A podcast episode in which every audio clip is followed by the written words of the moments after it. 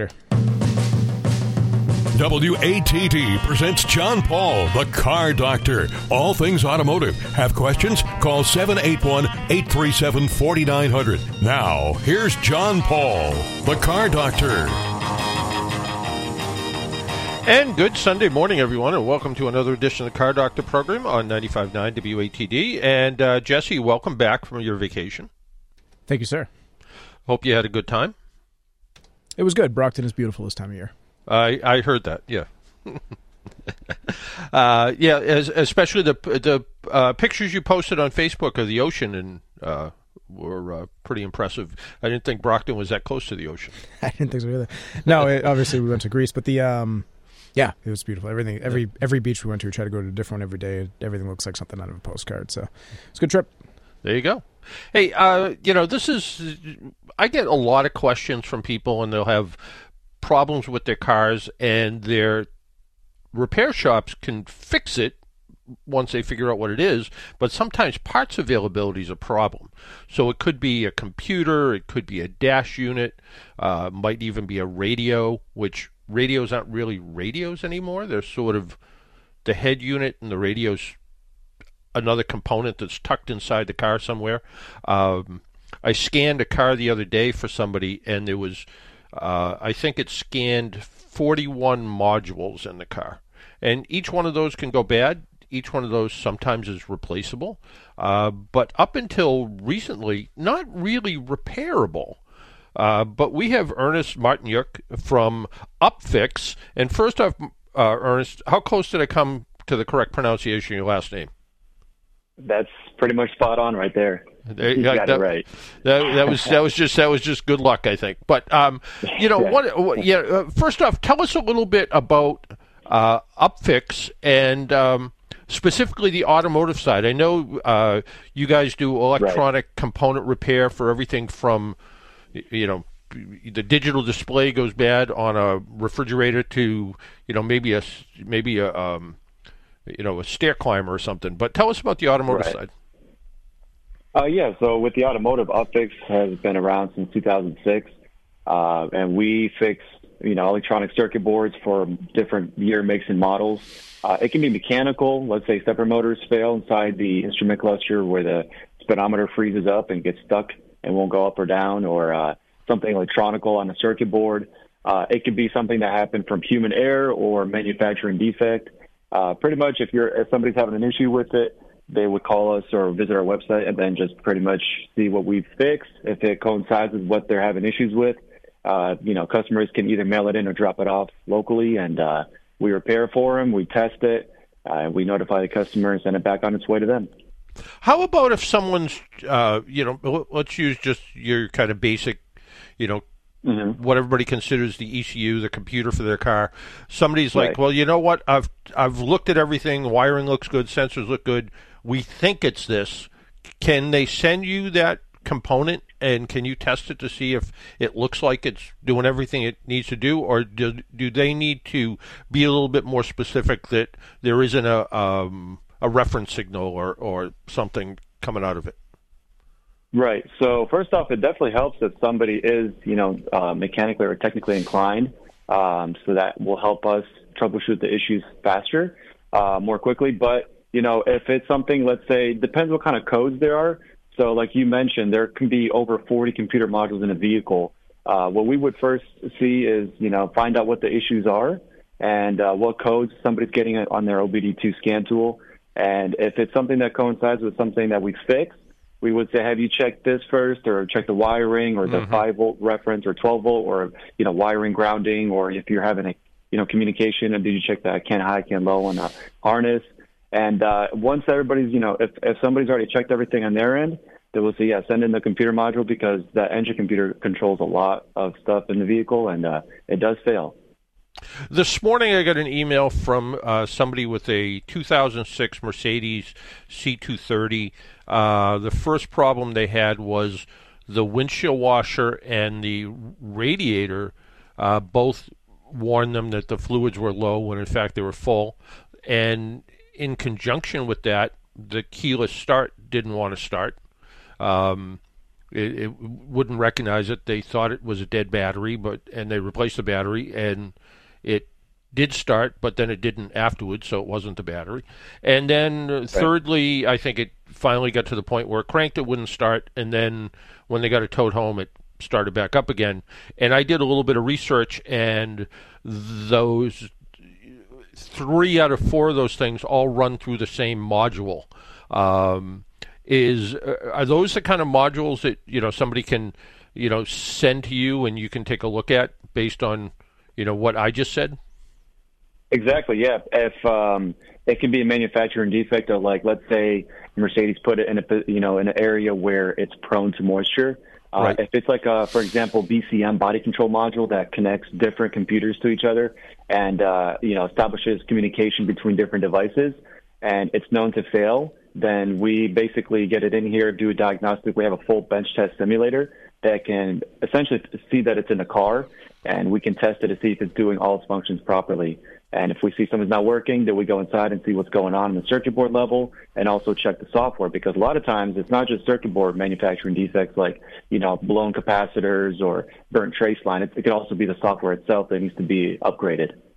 Yeah, I think uh, Mercedes calls it a SAM module, signal acquisition module is their fancy terminology, right. but it's just it's just another module that runs through, like you said, runs through the CAN network, and or the CAN network runs through that. And but uh, but that would be one of those things that uh, in a repair shop somebody might go, yeah, you know, based on everything I just looked at, everything seems to. All the connections seem to be good. Everything seems to be good. We think it's this bad module, so somebody could package that up and mail it down to you guys, and you guys could check it out and see if there was something wrong with it. Exactly. Yeah, and a lot of times that, that's an opportunity for us to discover what vehicles are having issues like this. So if more people are having issues with their, you know, SAM module in the, you know, Mercedes, then we'll say, okay, well, obviously, you know, there's more and more people having this issue. It's time to, you know, if it's something that we don't do repair yet, uh, not necessarily that we advertise on the website, then I would basically say to send it in and see if we can do it and then we start, you know, saying, hey, we can repair these modules because BMW does the same thing. They have something called the FEM, front electronic module, and they're also just as prone to moisture and uh, corrosion as the SAM module in the Mercedes. And it controls, you know, the immobilizer, the VIN number, and it talks to different computer modules. And if that gets affected, then your whole vehicle starts acting weird. So uh, it's very similar to that. Yeah, um, you just got me thinking about you know some of the you know some of the security protocols that are in in vehicles and mm-hmm. and uh, you guys belong to like NASTF and you know the the ability to be able to uh, you know get some of the some of the security coding out of it to be able to um, or whatever whatever the I guess fancy locksmith stuff is that people have. Yeah, we have uh, pretty much manufacturing specific uh, diagnostic scan tools, and also you know servers subscriptions to like many large manufacturers of BMW, Mercedes, and uh, GM, General Motors. Uh, and also, we can clone the information of a security from, let's say, an instrument cluster or an engine control unit and uh, see the features there, the software that it needs to start the vehicle, and program another unit that the vehicle needs to start up. So, let's say the instrument cluster um, went bad, but the uh, EIS, electronic ignition switch, which is what Mercedes uses, um, is still good. We can take the VIN number or mobilizer and clone the replacement instrument cluster so it works and starts up the vehicle. Can you also make, and this is a little bit a little bit off track, but if someone mm-hmm. has lost all the keys to their car, can you? If somebody sent uh, you, the, we, we, can we can program uh, uh, basically a brand new key, and it depends mm-hmm. which year, make, and model. I would say uh, we don't, you know, say we fix every single or, or, program every single new key. I would say for the most part, uh, that would be a trade specialty for like local locksmith. Mm-hmm. But we can program keys and electronic ignition switches and, um, you know, computer modules that affect the starting of a vehicle for sure. Uh, somebody wrote to me earlier in the week or late last week, and they had a, I think it was a 2000, I'm making it up, 10 or 11, 12, Volvo right. XC90, and apparently, um, the woman who drives the car listens to one radio station, and her husband doesn't, and he and as she put it, he was not very kind to the power button on the radio, and I guess it it broke. or it quit working. The button's still there, but the spring behind it doesn't doesn't work anymore. And um, you know, and that's not even really a radio. That's just the control unit that connects to something else. If if a shop pulled that out, can you guys disassemble that and figure out what broke inside of it and replace the little spring or whatever's in that switch that turns the power on and off? Absolutely, yeah. So we can basically repair, you know, mechanical aspects of it as well. Um, that, that reminds me of a radio and climate control for a Nissan Pathfinder. Uh, they're known to just have really brittle plastic inside, and so the spring that pushes against that plastic, eventually, just the plastic breaks behind every button. And we go in there and pretty much refurbish the plastic, make it brand new, uh, make it pretty, you know, stronger than it was before, and reassemble it and test the functionality and have the customer's climate control radio back and working again. So uh, it can be mechanical, not just electronic or software. Do you guys, when you when you have to replace weird plastic pieces like that, do you do you 3D print them, or how, how do you how do you manufacture the pieces that probably aren't designed to be sold? It depends. Uh, ABS plastic from 3D printing is a possibility. We also have thousands of parts in our inventory warehouse from good units over the years of being in business for such a long time. We just see so many of these come in and having issues or this or that, and we've accumulated a ton of parts that we have. Basically, for anything one-off that's unusual, um, we can always see what we have in the back and see what's going on. And if we don't have it, then we can either get it or make it ourselves. Do you uh, with with popular units? Do you do you ever have? Um, do you ever just do exchange where somebody sends you a broken one and you immediately turn it around because you have one on the shelf and send it back, or do you re or do you check out and rebuild each individual unit that comes in? Yeah, so we have exchange programs for select units. For example, a Toyota Rav Rav4 ECU, uh, Mazda 3 and Mazda 5 transmission computer modules, and General Motors instrument clusters uh, for select years. So, uh, for example, if you have a transmission computer module that are just known to go bad, uh, it's a manufacturing defect. It's not a matter of if, but when. Um, basically, on our, if you know, if to our website, you can just put in your VIN number, uh, what the part number is. We program and flash and repair a refurbished unit ready to go. Mail it out to you, and then you just send in your core. So you'll be on the road much faster. Perfect. Um, how how did you how did you get into this? Were you uh, were you were you one of those guys that like fixes cell phones in the mall and decided to go over to automotive? How how did you do this? Uh, since I was young, I, I was just disassembling, you know, those radios from the late '80s, early '90s with the turbo buttons and you know all large capacitors, and uh, it was just fixing CRT cathode ray tube TVs. And it's always been a hobby and interest of mine. And then as the electronic age got a little bit more advanced and complex, um, I started noticing more people complaining about uh, automotive electronics selling and that there was a current viable solution from, let's say, the dealership where they say it's on back order or it costs thousands of dollars, or even if they have it, it, it costs, you know, it'd be unobtainable, something like they would say four, five, six months, or if not uh, certain vehicles, you can't even get it anymore. So th- that's when I, you know, kind of thought to myself, well, there has to be an opportunity we can fix these. And sure enough, there was, a, you know, a lot of products out there for the automotive world that can be fixed um, that can help customers get their vehicle back on the road. Yeah, I, I, I have to think it is just really a specialized trade. I, I, you know, somebody else emailed me this week that they have a, a 2002 Saturn. So, you know, where do you get parts for that? They right. think it. They exactly. think it's. They think it's the ECU. The dealership uh, where they brought it, which I guess is a Chevy dealership, kind of went. You know, this thing's 22 years old, just about. You know, we don't even. Yeah. You know, it's it's older than half of our technicians that work here. Um, you know, so right. Uh, so they're like, uh, you know, we can look at it. I guess the shop was out in Texas somewhere, and they're actually having a they they I guess they have a like a.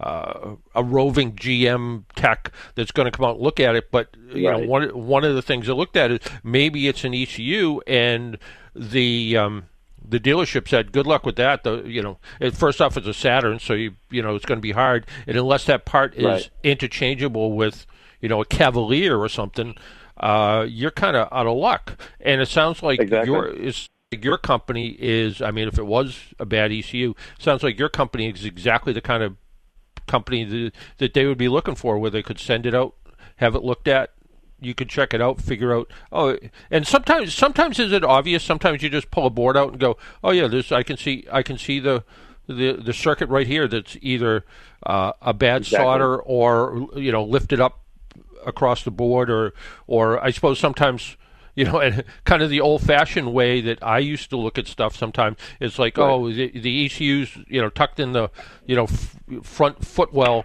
and you bang on the side of it and all of a sudden the car stops stops running or starts to shake and you go well there's got to be something wrong inside of it. Um, so you know sometimes it's a little more obvious but other times it's uh, it's hidden electronics so you don't you don't know unless you see a like you said a capacitor that looks like it sort of is swollen or a resistor that's got a crack in it or or something that uh, visually so so I would I would guess when you go to take it take a uh, an electronic box for want of a better word Right. apart you know probably the Yeah. first thing you do is give it a sniff right you know does it does it smell like somebody let the smoke out of it Exactly. Yeah. I mean, the first step is you know visually inspecting the board, uh, seeing what's going on. You know, one of the first things we check for is worn out relays and capacitors because those capacitors start leaking, uh, and then they start you know creating a foul odor on the circuit board right away. You can sometimes visually see what's going on in the board, um, and then we would bring out the multimeter and oscilloscope and you know other tools to test it. But I mean.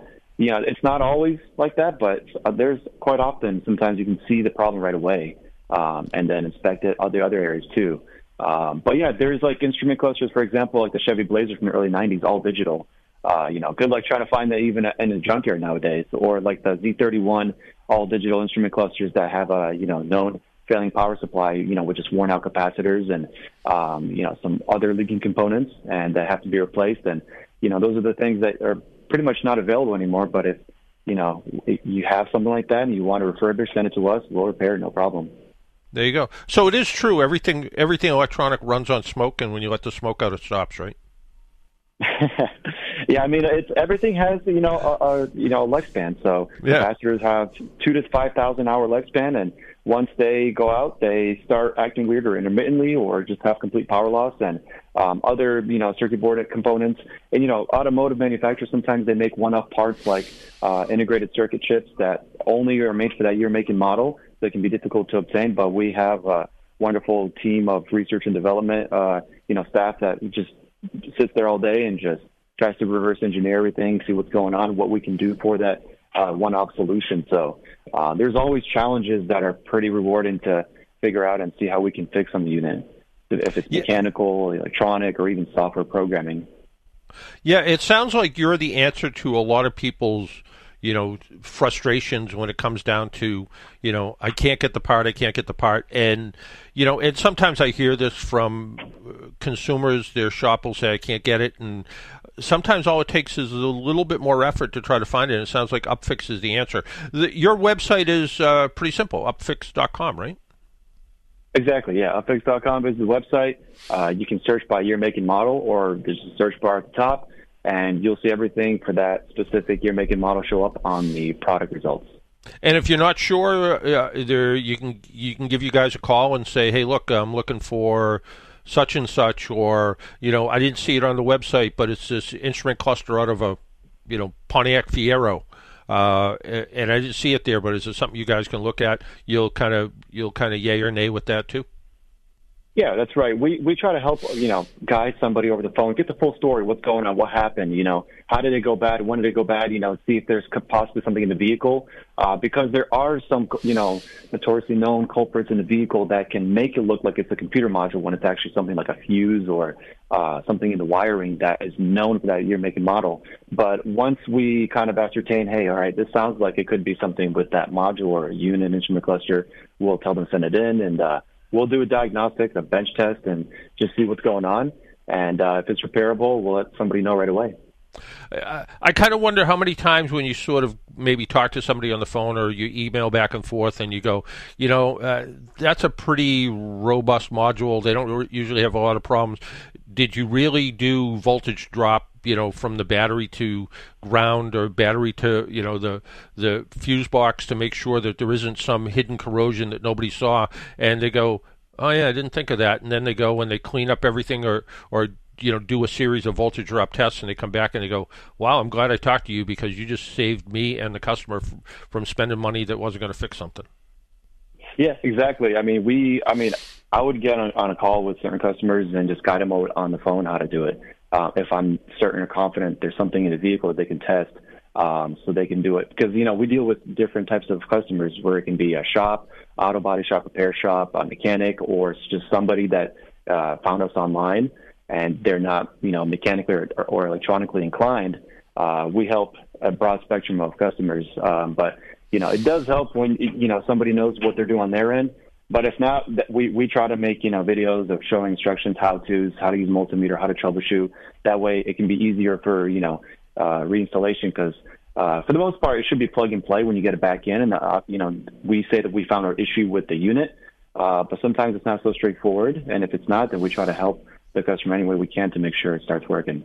Yeah, it's amazing sometimes how today's cars can be, you know, totally turned upside down because that two and a half year old battery just is, you know, everybody kind of looked at it and went, "Oh, that's a pretty new battery. We'll, we'll we'll just we'll not look at that." And come to find out, the battery just isn't isn't doesn't have the right capacity anymore, and that causes all kinds right. of electronic problems. So, you know, I, I, and I would guess that you'd start with a lot of people. You know, you got to start with the basics and make sure that, you know, the battery, the battery, and all the connections are as, are as good as they can be, right? Exactly. Yeah. I mean, the battery can actually be quite deceptive. It, it can be working, seemingly uh, look like it's working, but then make all the computer modules go crazy. And those computer modules don't like the voltage spike or the voltage dip and they refuse to talk to one another, and then all of a sudden your vehicle's acting weird in a bunch of different ways, and um, that's you know, especially exotic cars like like you know, not going to name any names, but there's some vehicles out there where you know Lamborghini. the battery just a little bit Lam- off. Yeah, exactly. Lamborghini. Yeah. Yep. Yes. You you went straight to it. So, uh, yeah, exactly. If it's if it's off just by a little bit, I mean, the vehicle might not even start. Um, this is actually prevalent on the Huracans, especially. But yeah, yeah, no, no, pretty amazing. So upfix.com uh, is is how you uh, how you find out more information. And uh, Ernest, I want to thank you for joining us on the Car Doctor program this morning, and thanks for being a great resource. I'm sure that our listeners and the people who read my various newspaper columns now all of a sudden I can direct them to places where they can get their components. Uh, repaired, and uh, the world's a little bit better place because of Upfix, I think. It's my pleasure. Thanks for having me. All right. Take care now and enjoy the rest All of your right, Sunday. Thank you. All right. Bye bye. You as well. Take care. Bye bye. We need to take a break, pay some bills. If you would like to join us, 781 837 4900 is the phone number 781 837 4900. How you get through and talk to us about your car, your car problems, and maybe just any problem in general. Uh, we'll tell you about my problems when I come back. This is the Car Doctor program. You're listening to 95.9 WATD. We'll be right back. AAA is with you at every moment in your life. They have 24 hour 7 roadside assistance, which covers you in any car you're driving or riding in, even a rental or your friend's wheels. They have great member rates on home and auto insurance, savings on travel, hotels, and rental cars, and discounts on hundreds of your favorite brands. You're covered on and off the road. Learn more at aaa.com slash join. Our school communities thrive when they address students, families, and educators' well being. That's why the Department of Elementary and Secondary Education offers schools and districts the tools to meet these needs through our Office of Student and Family Supports. Caring for each other, growing together, back to school better. Visit doe.mass.edu slash growing together. Sponsored by the Massachusetts Department of Elementary and Secondary Education. The 155th Marshfield Fair is more than just rides and carnival games. It's the best spot in town for live music this summer. Catch local favorites all throughout the fair. Acts like Tupelo Honey, the Bert Swart Band, Blame the Whiskey, Jake and Jenny, and the Jody Moore Band. It all culminates with the 29th Annual North River Blues Festival on Saturday and Sunday, August 26th and 27th. It's the 155th Marshfield Fair, August 18th through the 27th. For a schedule of events, visit marshfieldfair.org. The Marshfield Fair, Route 3A, Marshfield. Hi, I'm Tara Thompson. And I'm Holly Flanagan. And you can hear us every Wednesday night at 8 p.m. on Breaking the Ice, Let's Talk Inclusion, presented by the Great Blizz Inclusive Hockey. Each week, we discuss topics important to our inclusive community and highlight the talents and achievements of our community members. So make sure to tune in Wednesday night at 8 p.m. to Breaking the Ice, Let's Talk Inclusion, presented by the Great Blizz Inclusive Hockey. Breaking the Ice, every Wednesday night at 8 p.m., right here on 95.9 WATD. Make an appointment Sunday morning at 11 for John Paul, the car doctor, on 95.9 WATD. Now, back to the car doctor. And welcome back to the Car Doctor program on 95.9 WATD. And next week, uh, which is the long weekend, we will be here live like we always are. But we'll also be giving away a AAA membership, so stay tuned for that. Uh, right now, I want to talk about kind of a. I don't get to drive sporty cars very often. Um, probably because the car manufacturers don't need any help selling them. Uh, but the sporty car that I drove was a Toyota GR86. It's Toyota's answer to an affordable sports car. Uh, you know, think Supra, less affordable. Think GR86 is a little more affordable. The GR86 replaces the 86 wasn't that complicated, but it was developed jointly with Subaru. The Subaru version is called the BRZ. Both cars share the same driveline and have similar overall design. In fact, when you open up the door and look at the manufacturing plate, it says manufactured by Subaru. When you open up the hood, the engine cover says both Toyota and Subaru on it. Uh, but it is a uh, typical uh, Subaru flat four. Uh, in this case, it develops uh, 228 horsepower. Um, which uh, what's interesting about this car? It's a front engine, rear wheel drive, so it's kind of like what sports cars are supposed to be: engine in the front, drive wheels in the back, transmission somewhere in between. Uh, but the, so it's traditional sports car. These days you can get you can probably even get a minivan with more than 228 horsepower. But this car is fairly lightweight, so um, it's probably all the power you need. Our test car was equipped with something else I don't see very often, and that is a six speed manual transmission. I don't remember the last time I had a road test in a car that was a standard transmission. Even even a lot of the press cars that show up, if there are uh, standard transmission cars available, they'll usually show up in a direct shift automatic, which is the other um, which is the other transmission choice in this. In fact, I was at a car show last weekend, I think, and it was a um, there was one on display because it was a. a uh, they must have been a sponsor. The local Toyota dealer must have been a sponsor of the show, and they put one of they put a GR86 there, and the difference between that car and the one I was driving, and they were both identical, same colors, was that was a direct shift automatic as opposed to a real manual transmission.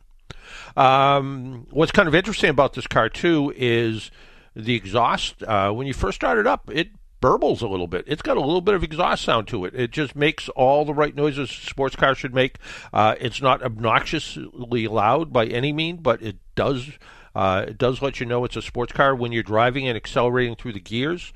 Uh, it's got just kind of the kind of the right sounds coming out of it.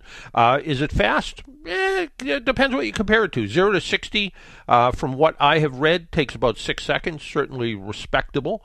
Um, and this is the case of one of these cars that, in my opinion, and I don't want to call this a slow car because zero to sixty is fast. Um, but this is one of those cases where it is way more fun to drive this car, a slower car, fast, than it is to drive that Lamborghini Huracan slow. So this car, because of the balance, the weight to engine power, just makes it fun to drive. Uh, steering's really precise. The suspension, you know, uh, uh I wrote minimal body roll, almost no body roll. This is this is uh, this is a go kart. This is one of these vehicles that feels like it's got Velcro that sticks it to the road. Um, this is one of those cars that you know you want to find the twisty two lane road with some challenging curves because it makes it fun to drive. Toyota also added a track mode that disables the stability and traction control, uh, which allows uh, those braver than me to uh, drift the car into corners, First off, nothing I'm going to do. Secondly, nothing I'm going to do with a press car, certainly, because I like this car a lot, but not enough to buy it if I broke it. Uh, the GR86 has seatbelts for four. Um, although with the front seats pushed all the way back, there is zero rear seat legroom.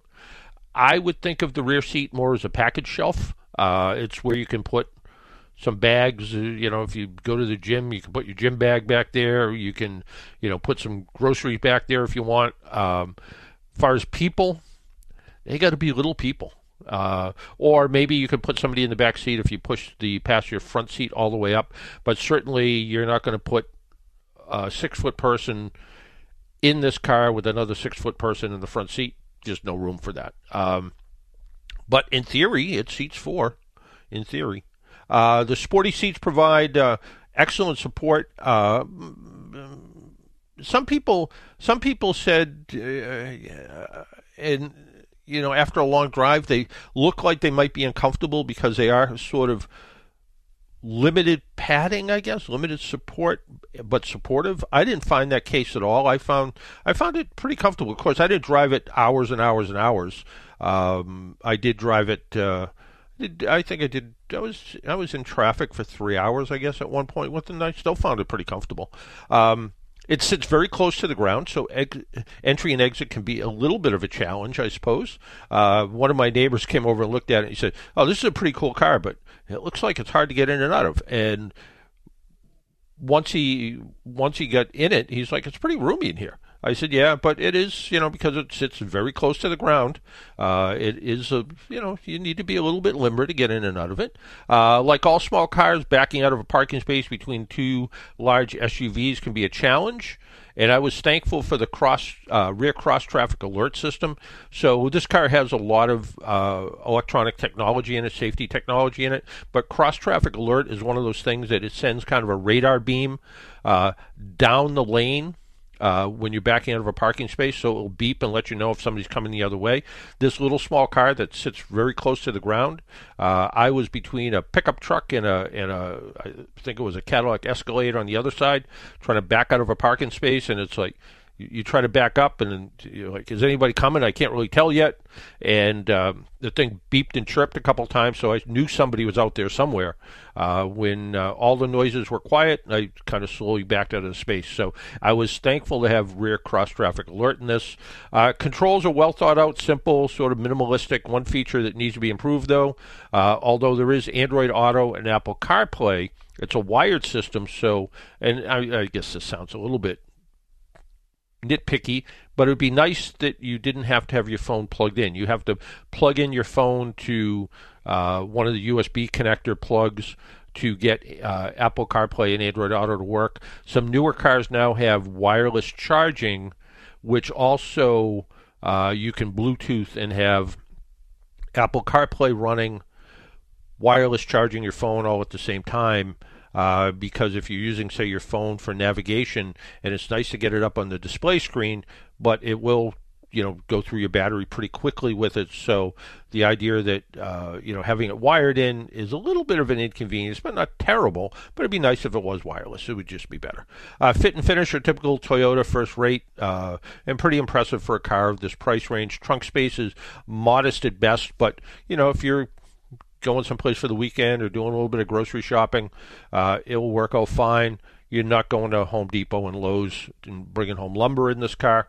Uh, the GR86 offers a fun and engaging driving experience. Toyota found the perfect combination of performance and handling. Our test car had a list price of about $35,000, which certainly isn't cheap, but for, but for someone looking for a true sports car, with great handling, a striking style, and decent performance, the GR86 looks like a bargain. So if you were you were somebody who said, you know, hey, I'm looking I'm looking for something fun to drive, you know, maybe a Miata, maybe a Fiat, maybe well, go look at this because I think you'll be impressed. Uh, nice, nice car to drive, fun car to drive, fun car to drive if you're not driving with your foot to the floor. If you're just driving like you were commuting in traffic, it still is a fun car to drive. So good all the way around. So uh, there we go. Um, our phone number again is 781 837 4900. Should you want to join us and, and find out what's going on, uh, we'll try to help you with that. I mentioned something about some issues, and it's kind of it's kind of funny how it came up. Was um, I you know bef- you know Rob Hackler was on before us today, and um, he had he had somebody on from an IT company, and what was interesting was you know one of the things he said was, you know if you haven't done it already, lock down your credit uh, so nobody can take out a credit card in your name or you know a loan or something. Well, makes a lot of sense, I guess. Something I'd never done till yesterday. I got an email yesterday, and I get a lot of a lot of emails, a lot of readers, and um, it was from a company called NetCredit.com. They're sort of an online bank. Uh, they do um, they do typically do smaller loans, and what was interesting was someone applied for a loan and but they had my email address and it was my work email address the jpaul at aaanortheast.com and uh, their uh, their loan was denied uh, but the person appeared to be a real person they were um, they lived in utah i googled their name and found their name and then i uh, Googled their address, and it's a real house, but somehow it had my email. So I called netcredit.com, and first off, I want to see is that a scam? Are they a real bank? And in fact, they are a real bank. Uh, they're part of they're part of a, another bank, and uh, so I called them and I said, you know, here's here's what's going on, and you guys, either you've been hacked, this woman from Utah has been hacked, or I've been hacked. One of the three of us has been hacked because you sent out information to me with this person's name, address, credit rating, pretty much everything but her social security number and her phone number, which I could find her phone number if I looked really hard. So they said, "Well, we'll you know we'll definitely look at this. We'll send it to our securities department." Um, I went to the police department and filed a police report, kind of a just in case kind of thing, and then came home and went to Experian and the other two credit reporting services and locked down our my credit record and my wife's credit record, so just in case nobody can nobody can take out a credit card in our name or anything like that. But neither can we now. So uh, which which I guess is fine. We don't need one, but uh, it was just one of those things that was like, sheesh. Um, something I something I don't want to have to go through, and that was between going online to do all of that, signing up for a credit uh, a fraud alert thing, which I signed up for because I had um, I had an issue with um, a bank thing that got that got hacked, and then uh, went to the police station, came back. It was like four hours out of my day just to you know hit myself in the head a couple times to say you know this this isn't the way I wanted to spend my Saturday morning. But maybe Rick from West Palm Beach can tell us how he's getting ready for the hurricane. Rick are you in Florida now no no oh. I'm uh, hanging up in New York right now okay. unfortunately unfortunately but uh, yeah thanks anyway first I got to thank you very much because when I DM you uh, 99% of the time, you always get back to me. So for those listening, uh, I really appreciate that. And the and the Uh, one and the one percent, um, I probably just missed it. So yeah. There you go. Yeah. My my my question is, I was listening to the other car doctor, which I didn't know you guys had the same name. Uh, guy, the guy, the guy from Jersey. Yeah, yeah, Ron. Yeah, I- yeah, yeah, Yeah. yeah. Anyway, and uh, my question to you is this: I told you I, I just bought a brand new '23 uh, Honda Hybrid Sport Okay. for my wife, all right. and he was talking to someone about who had bought a truck, blah blah blah, and basically said he recommends the first oil change should be in the first 2,500 miles. Not don't even wait 5,000 for the first one. Yeah, there's a lot of people who say that. In fact, you know, way back when, you know, back in back in the olden days, whenever that was, um, you know, they would say, you know, run a car for 500 miles, bring it in and change the oil to get any of the, you know, junk out of the engine from machining and assembly and all of that. Today's cars just sometimes the opposite can happen. I know when I think it was maybe when Saturn first came out, people were changing the oil at a thousand miles, and and um, the engine didn't even really break in yet. So, like when you take an engine apart, you look for this crosshatch wear inside the cylinders, which is how the rings sort of seat inside the cylinders. And you know, people were changing the oil and switching over to synthetic, and then the engines would burn oil afterwards because the the cylinder walls didn't didn't wear in. Um, I'm sort of I sort of lean more towards whatever the factory says because uh, you know if you follow the factory recommendation for time and miles um, nobody can say you did anything wrong so if you said hey look it says every six months or every 5000 miles change the oil and i waited till 4900 miles to change for the first oil change i did exactly what you told me to do so it's all okay um, doing it early you know there still is you know still is that theory behind it that if you do it early and there is some junk in the oil, you know, you know from assembly, but today's assembly methods are so good. Um, I don't know if it's really necessary anymore. I can understand why people want to do it, but I don't know if it's really necessary anymore. Well, his his feeling was you just spent uh, fifty thousand dollars on a vehicle, and basically, like, why would you why would you not want to uh, baby it, so to speak. Um. Yeah. I mean, uh, you know, that's all. Yeah. I mean, certainly that. You know, is that is it going to hurt anything doing it? No. Is it necessary? I don't know that it's really necessary to do it. Um, you know, I, I, you know, I'm sure that you know they have. You know, I think he's about the same age as me. He might be a little. We're probably similar ages.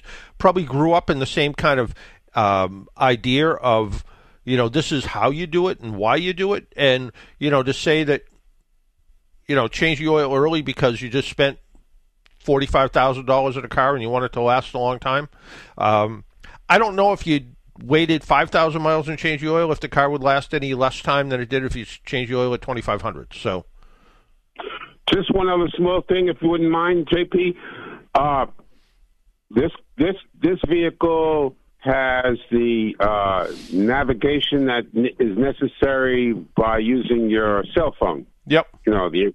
Yep. So, my wife literally cannot get across the street without GPS.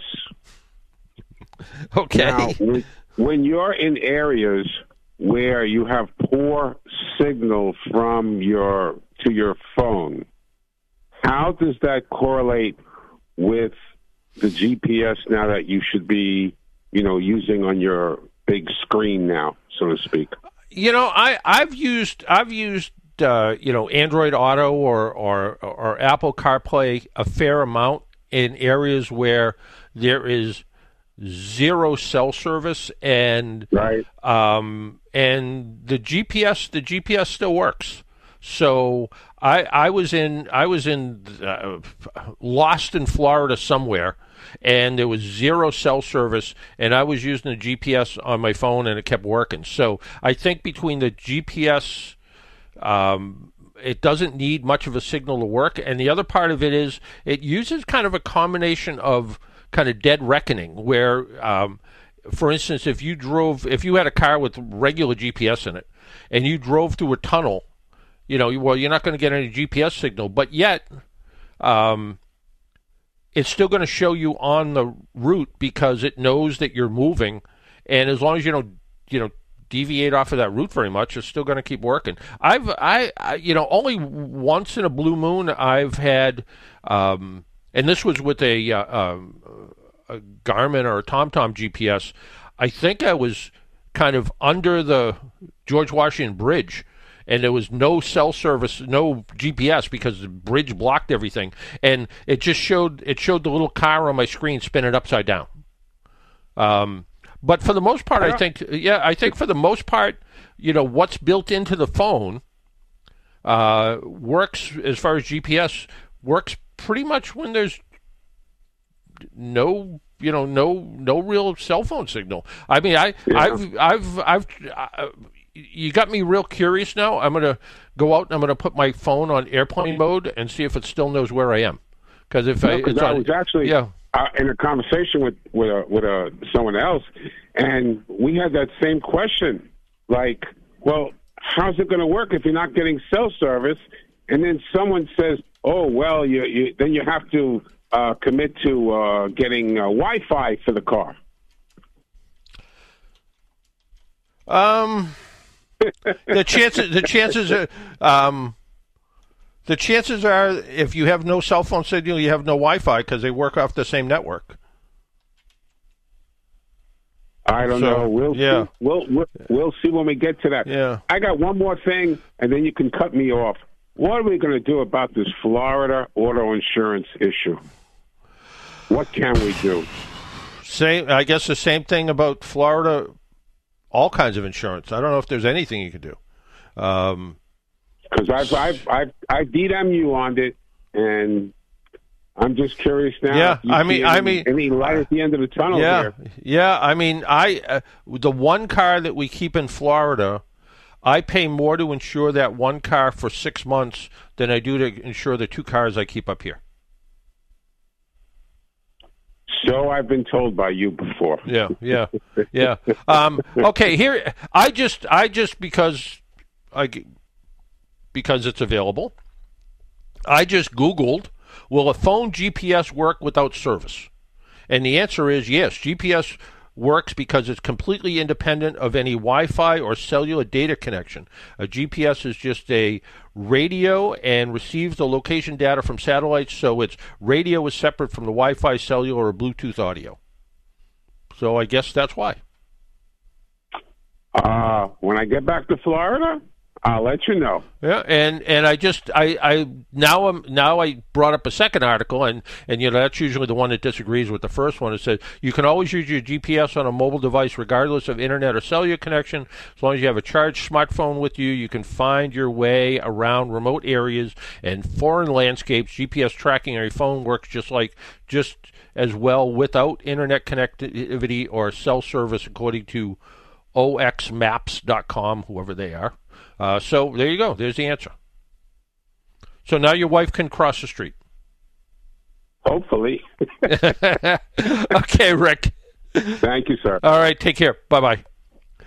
Our phone number is 781 837 4900. 781 837 4900. Why don't we take a break, uh, pay some more bills, and when we come back, I want to talk a little bit about this scan tool that I've been trying out. We, we've been uh, we've been trying some. We have two different scan tools we're playing around with, so we'll try that. We'll, talk about that when we get back. Again, our phone number 781 837 4900. You're listening to the Car Doctor program, not the one in New Jersey, the one that's over here uh, on 95.9 WATD. We'll be right back.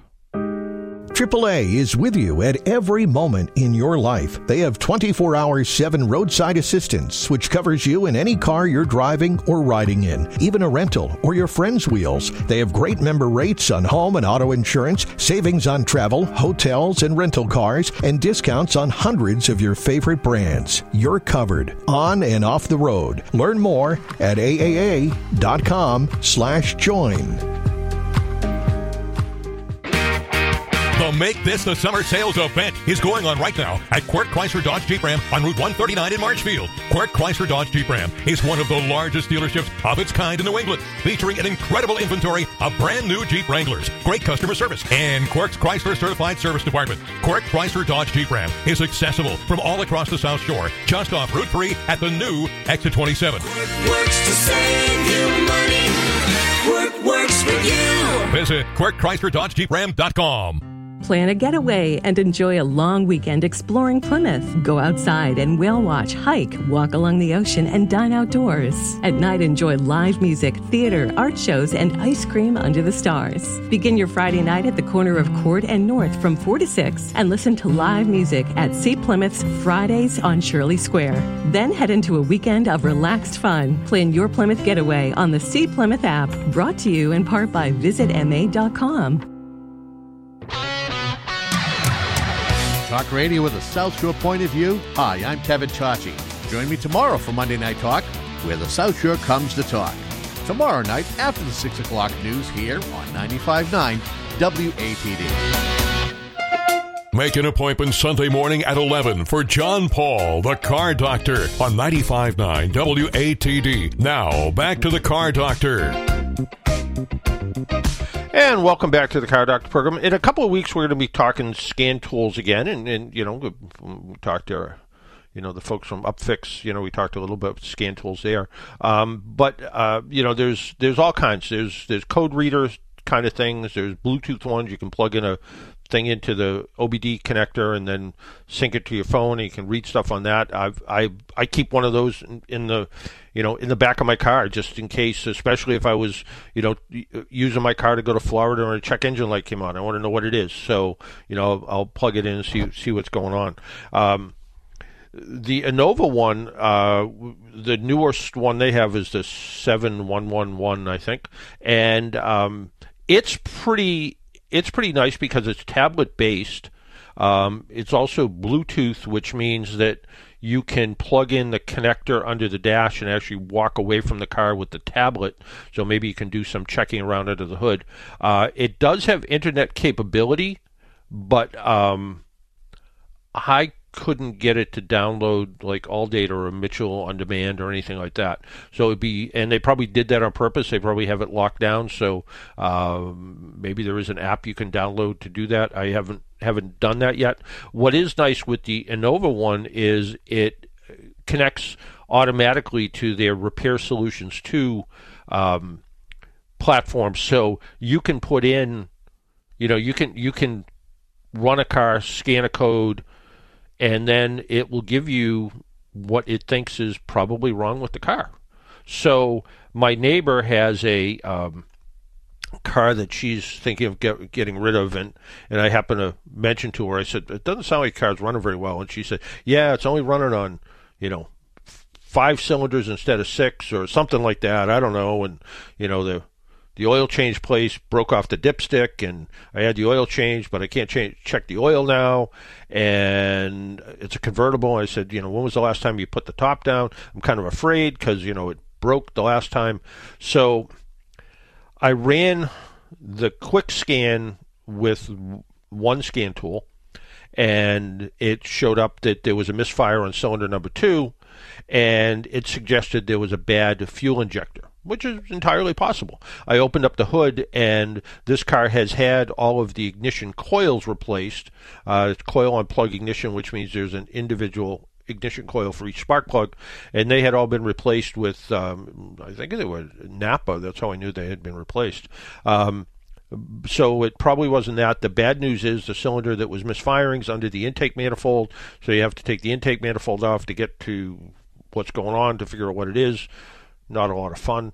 Um, but then I tried this other scan tool, and one of our one of our listeners um, told told me they were looking for a scan tool to program a key. They have a Honda. The only key they have left that still works is the valet key, I guess. Uh, the push button keys quit working. The dealer wanted three hundred and fifty dollars to make a new fob, so pretty expensive. They bought this scan tool from a company called Xtool, and they programmed two fobs that they bought online on eBay or something for like 40 bucks a piece, scanned them, programmed them, and everything works the way it's supposed to. So I said, I got to try one of these. So um, I got one and I plugged it into this woman's Chrysler Sebring. It it scanned every single computer module in the car, which was 43. It had seven fault codes for the convertible top. It had about it had the the cylinder number two misfire, random misfire, had a variety of misfire codes for the engine it had a whole page of codes wrong with this thing.